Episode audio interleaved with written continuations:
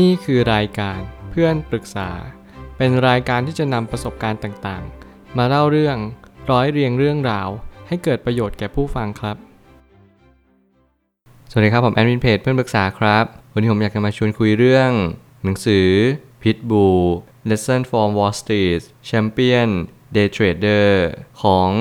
Martin Schwartz หนังสือเล่มนี้เป็นหนังสือเกี่ยวกับนักเทรดตัวยง ที่เราสามารถเอาชนะตลาด โดยผลตอบแทนเฉลี่ยสูงมากที่สุดเป็นประวัติการ นั่นหมายความว่าเขาสามารถที่จะเอาชนะตัวเอง รวมถึงเอาชนะตลาดมวลรวม ไม่เป็นดัชนีตลาดหุ้น สินทรัพย์อนุพันธ์ ออปชั่น หรือว่าทุกๆตลาดเนี่ยแหละ เขาสามารถเอาชนะมาหมดแล้ว ซึ่งแน่นอนสิ่งที่ผมพูดไม่ใช่เรื่องเกินจริง แต่เราต้องเท้าความกันว่าเขาชนะได้อย่างไร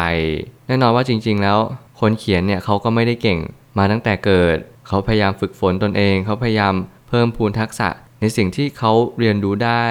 ในชีวิตประจำวัน ไม่ว่าจะเป็นวินัยอดทน สิ่งเหล่านี้ผมพูดเป็นประจำซึ่งแน่นอนว่าเรื่องราวเหล่านี้ ผมก็อยากให้ทุกคนอ่านหนังสือเล่มนี้ด้วยตนเองเพราะเมื่อไหร่ก็ตามที่เราอ่านหนังสือเล่มนี้ด้วยตนเอง เราก็จะพบว่าเรื่องราวต่างๆเนี่ยมันสามารถที่จะแปลเปลี่ยนแล้วก็แปรผันได้ตลอดเวลา สิ่งที่เรามั่นใจที่สุด อาจจะกลายมาเป็นสิ่งที่เราไม่รู้จักมันเลยจริงๆ ก็ได้ว่ามันคือสิ่งที่เราเชื่อมันจริง ๆ หรือเปล่าตลาดสินทรัพย์ต่างๆ ออปชันหรือว่า อนุพันธ์เนี่ยมันให้ความตึงเครียดมากกว่าความสุขสบายแน่นอนถ้าเกิดสมมติใครที่รับความเสี่ยงไม่ได้เยอะ ผมก็ไม่แนะนำให้คุณเล่นตลาดออปชันหรือว่าตลาดอนุพันธ์ต่างๆ เพราะนี่มันไม่ได้ช่วยให้เราย่นย่อเวลาให้เรามีสภาพทางการเงินได้เลย ผมไปตั้งคำถามขึ้นมาว่านักเทรดในตำนานที่สามารถได้แชมป์การเทรดแบบเดย์เทรดได้สำเร็จ จึงได้ฉายาว่าพิทบูแน่นอนว่าพิทบูเนี่ยมาจากคำพูดที่เหมือนกับประมาณว่าเขาเนี่ยกัดไม่ปล่อย แน่นอนลักษณะของสุนัขพันธุ์นี้เนี่ย ก็คือเขาจะยอมกัดจนตาย เพราะว่าเมื่อไหร่ก็ตามที่เจ้าพิทบูเนี่ยมันกัดสิ่งสิ่งหนึ่งหรือว่าในความคิดของมันก็คือศัตรูของมันเนี่ยมันจะล็อกกามของมันเอาไว้ แล้วมันก็ไม่ยอมที่จะคลายกามเลย จนกว่าเหยื่อจะตาย นั่นแหละจึงเป็นความหมายของการที่เป็นนักเทรดที่ได้ฉายาพิทบูเขาเทรดจนเขาไม่ยอมที่จะสูญเสียมันไป ถึงแม้ว่าเขาจะรู้ว่าเขาจะหมดตัวหรือว่าสิ้นหวังกับการเทรดในครั้งนี้ แต่เขาก็พยายามแก้เกมอยู่ตลอด โดยการที่เขา ปรับเปลี่ยนกลยุทธ์ แล้วก็ดูประเมินสถานการณ์ตลอดเวลาว่า สิ่งที่เขากำลังเทรดเนี่ยมันกำลังเปลี่ยนทิศทาง หรือกำลังไปทิศทางที่เขามุ่งหวังหรือว่าคาดหวังเอาไว้อยู่หรือเปล่า ซึ่งแน่นอนว่าทุกๆ คนที่เป็นนักเทรดเนี่ยเขาจะไม่ดึงดันในทางที่มันทำให้เขาเจ๊งอยู่แล้วร้อยเปอร์เซ็นต์แต่นั่นจึงหมายความว่าเราต้องปรับตัวและเปลี่ยนแปลงตลอดเวลา ถ้าเรารู้ว่าทางที่เราเดิน มันไม่ใช่ทางที่เราคาดฝัน หรือคาดคิดเอาไว้เลย อันนี้เป็นสิ่งที่สำคัญจริง ๆ ความกล้านั้นอาจจะไม่สำคัญเท่ากับการสู้ไม่ถอย บางครั้งสิ่งที่เราต้องจำไว้ขึ้นใจมากที่สุดก็คือ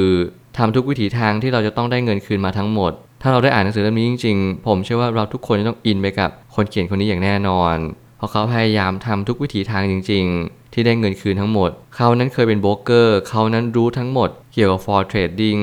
for trading นั้นในความหมายก็คือเราเนี่ยเป็นเหมือนโบรกเกอร์ เรารู้ทั้งหมดของ การเข้าซื้อหรือขายสินทรัพย์ตัวนี้ นั่นจึงหมายความว่าเราเป็นคนแรก เราเป็นนกรู้เลยว่า คนนี้เนี่ยสามารถที่จะเทรดได้เท่าไหร่ เราสามารถจะเดิมพันมากขึ้นกว่าเดิมได้ไหมนี่แหละคือหน้าที่ของ floor trader ที่เรามีอำนาจตัดสินใจแล้วก็มีโอกาสขาดทุน ได้ไม่แพ้กับนักเทรดอื่น ๆ เลย แต่อย่างน้อยแต้มต่อที่มากที่สุดก็คือ เราสามารถเรียนรู้ในเรื่องของการเคลื่อนไหวของตลาดได้ตลอดเวลา เมื่อการเคลื่อนไหวเกิดขึ้น floor trader เนี่ยแหละก็จะทำหน้าที่ รับรู้การเคลื่อนไหวเหล่านั้น แล้วก็จะสามารถเดิมพันได้มากกว่าคนอื่นหลายเท่าตัว นี่คือประโยชน์และโทษของ floor trader นั่นเอง สิ่งหนึ่งที่เราได้รับจากการศึกษาคนที่เคยผ่านประสบการณ์อันโชคโชน นั่นก็คือความสามารถ และกลยุทธ์ที่จะนำมาปรับใช้กับแผนการของเราได้ ผมเชื่อว่าสิ่งที่ผมได้แง่คิดจากหนังสือเล่มนี้นั่นก็คือ ถ้าเกิดสมมติเราเป็นนักเทรดจริงๆเนี่ยสิ่งที่คุณต้องทำเลยก็คือ คุณจะต้องรู้ว่าคุณมี edge หรือว่ากรอบของการลงทุนเนี่ยเท่าไหร่ กรอบของการลงทุนเนี่ยสำคัญมากไม่แพ้กับ position sizing แต่แน่นอนหนังสือเล่มนี้ไม่ได้เน้นในเรื่องของ position sizing หรือที่เรียกว่าจำนวนเงินที่เดิมพัน แต่ยังไงแล้วผมก็คิดว่า edge หรือว่ากรอบการลงทุนเนี่ยมันก็สำคัญ เปรียบเหมือนว่าสิ่งที่เราเทรดเนี่ยเรารู้หรือเปล่าว่าเราต้องการได้กำไรเท่าไหร่ ในการเข้าไปในครั้งนี้ ไม่ว่าคุณจะมีความเสี่ยงหรือผลกำไรแน่นอนคุณต้องประเมินความเสี่ยงก่อนอย่างแรกว่า สิ่งที่คุณกำลังเข้าไปเนี่ยมันมีความเสี่ยงมากน้อยเพียงใด สินทรัพย์ทุกสินทรัพย์มันมีความเสี่ยง มากน้อยไม่เท่ากัน คนเขียนเขาชอบตลาดอนุพันธ์มากๆ ซึ่งมันเป็นการเทรดบนตลาดที่มีความเสี่ยงที่สุดบนโลกใบนี้ ซึ่งแน่นอนว่าถ้าเกิดสมมติเราไม่เชี่ยวชาญ ก็ห้ามลอกเลียนแบบเด็ดขาด เขาเน้นย้ำในหนังสือบ่อยครั้งมากว่า อย่าพยายามลอกเลียนแบบเขาเลย เพียงแต่ว่าเราเอาความรู้ พยายามหาจุดที่เรามั่นใจในชีวิต และอออิน ในสิ่งที่เราชัวร์จริง ๆ ว่า สิ่งนี้แหละเป็นสิ่งที่เรารู้สึกว่าเราคุ้นเคยกับมัน และอย่างน้อยที่สุดคุณต้องมีเส้นสายเอาไว้บ้าง เพราะเส้นสายเนี่ยสำคัญมาก ในวันที่คุณเจอวิกฤตทางการเงิน ในวันที่คุณรู้ว่าคุณไม่สามารถถอนเงิน ออกมาจากสิ่งที่คุณเชื่อมั่นว่ามันจะต้องได้กำไรอย่างแน่นอน นี่แหละจึงเป็นเหตุผลว่าเขาเข็ดหลาบกับตลาดอนุพันธ์อย่างยิ่ง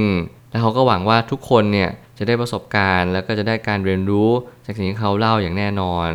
ตลาดนั้นไม่เคยมีทิศทางตามใจของเรา การจะเป็นเทรดเดอร์ที่ดีได้จำเป็นอย่างยิ่งที่จะต้องรู้กรอบความสามารถของตัวเอง เพราะแต่ละคนมีขีดจำกัดที่แตกต่างกัน ไม่ว่าคุณจะมี age หรือว่าคุณจะมี position sizing รวมไปถึงคุณมี competence of trader ความสามารถในการเทรดในแต่ละครั้งเนี่ย คุณมีความสามารถเพียงพอที่คุณจะสามารถทำกำไรได้หรือเปล่า ซึ่งแน่นอนว่าทุกคนที่เป็นนักเทรดเดอร์ทุกคนจะต้องพบเจอ ด่านแรกที่สำคัญที่สุดเลยก็คือ คุณไม่กล้าเข้าซื้อในจุดที่ควรเข้าซื้อ และคุณไม่กล้าขายออกในจุดที่ควรขายออก จุดเข้าและจุดออกเนี่ยเป็นจุดที่เป็นท่าไม้ตายของนักเทรดเดอร์ทุกๆ คน เขาไม่ได้เก่งกว่าใครหรอก เพียงแต่ว่าเขามั่นใจในสิ่งที่เขามองดูตลาด เขารู้จักสินทรัพย์นั้นดีว่าสินทรัพย์เนี้ยมันมีเทรนด์ไปในทิศทางใด เขาสนิทกับโบรกเกอร์ที่เป็นนักเทรดเดอร์คล้ายๆกัน หรือว่าเรามีมุมมองที่ไม่เหมือนคนอื่น นั่นจึงแปลว่าการที่เราเดิมพันในทุกๆ ครั้งเนี่ย เราจะเดิมพันในจุดที่เรามั่นใจในสินทรัพย์นั้นจริง ๆ นี่แหละจึงเป็นเหตุผลว่านักเทรดเดอร์จะรู้กรอบของตัวเอง ว่าเราควรจะไปเทรดในสินทรัพย์ที่เราถนัดเท่านั้น เราจะไม่ทดลองหรือทดสอบ อะไรที่มันเกินตัวหรือว่าเกินความสามารถของเราไป เพราะว่าแน่นอนว่าขีดจำกัดของแต่ละคนไม่เท่ากัน เรารู้ว่าเราควรจะเดิมพันเท่าไหร่ ในจุดที่เราควรเดิมพัน และคนเขียนก็เน้นย้ำอยู่บ่อย ในเรื่องของความเสี่ยง ถ้าเกิดสมมติเราไม่สามารถกำหนดคำนิยามของความเสี่ยงเราได้ เราก็ไม่ควรจะเข้ามาเทรดเลยจริง ๆ สุดท้ายนี้ ทั้งนี้สิ่งที่คนเขียนเน้นย้ำตลอดหนังสือเล่มนี้ก็คือ อย่าพยายามลอกเลียนแบบในสิ่งที่เขาทำในตอนท้ายเรื่องเขาได้ทำพลาดอย่างมาก เพราะไม่เชื่อสัญญาณ นั่นจึงเป็นจุดที่เขาทุกข์ใจมากที่สุด เมื่อความทุกข์ถาโถม เพราะเขาไม่ยอมเชื่อสัญญาณที่เกิดขึ้น แน่นอนว่าต่อให้เขาไม่เชื่อหรือว่าเชื่อ นั่นก็สายเกินไปแล้ว เพราะสินทรัพย์ที่เขาเทรด มันคือการเทรดแบบใช้มาจินมันคือก่อนวิกฤตที่เขากำลัง ประสบพบเจอซึ่งมันหนักมากๆ แน่นอนว่าเมื่อไหร่ก็ตามที่สินทรัพย์นั้นใช้มาจินมากกว่าเงินสด เขาจะถูกฟอสเซลและการฟอสเซลนี่แหละมันคือสิ่งที่น่ากลัวที่สุดของคนเล่นมาจินเมื่อไหร่ก็ตามที่เราใช้เวลาในการศึกษาตลาดทุนทั้งหมด เราจะรู้ว่าสิ่งที่เราได้กำไรเนี่ยอาจจะไม่ใช่เงินในกระเป๋าเราอย่างเดียว แต่เราจะใช้เงินคนอื่น หรือยืมโบรกเกอร์มา พื่อจะมาเทรดด้วยเช่นกัน สิ่งนี้เป็นความเสี่ยงที่มันเพิ่มทวีคูณขึ้นไปด้วย หน้าที่เราทุกๆ คนก็คือศึกษาหาความรู้ รับความเสี่ยงเท่าที่ไหว ไม่มีใครแนะนำให้คุณเล่นมาจินหรือว่ายืมเงินโบรกเกอร์มาเทรด เพราะนั่นแหละจะเป็นความรู้สึกที่เราย่ำแย่กับตลาดทุนอย่างมาก การที่ผมเห็นว่าคนเขียนเนี่ยพยายามจะอธิบาย และพยายามจะกอบกู้ทุกสถานการณ์ ไม่ว่าเป็นการคุยโบรกเกอร์ตัวต่อตัวว่า ฉันขอเงินส่วนหนึ่งได้ไหม เพราะอย่างน้อยที่สุดเนี่ยเงินนี้มันจะสามารถช่วยชีวิตครอบครัวเราดีขึ้น เขาสนิทกับโบรกเกอร์อยู่แล้วเพราะเขาเคยเป็น fraud trader ซึ่งผมคิดว่ากลยุทธ์นี้มันไม่สามารถที่จะลอกเลียนแบบได้เลย เพราะแต่ละคนนั้นมีอาชีพที่ไม่เหมือนกัน แต่ละทักษะแต่ละกลวิธีกลยุทธ์วิถีทาง มันขึ้นอยู่กับปัจเจกชน ขึ้นอยู่กับแต่ละบุคคลเท่านั้น ซึ่งแน่นอนถ้าเรามีความคิด แล้วก็มีความมุ่งหวังที่จะได้เงินคืน เราต้องยอมกัดไม่ปล่อย เหมือนพิทบูนั่นเอง ผมเชื่อว่าทุกปัญหาย่อมมีทางออกเสมอ ขอบคุณครับ รวมถึงคุณสามารถแชร์ประสบการณ์ ผ่านทาง Facebook Twitter และ YouTube และอย่าลืมติด Hashtag เพื่อนปรึกษาหรือ f r ร e n d t a l k ด้วยนะครับ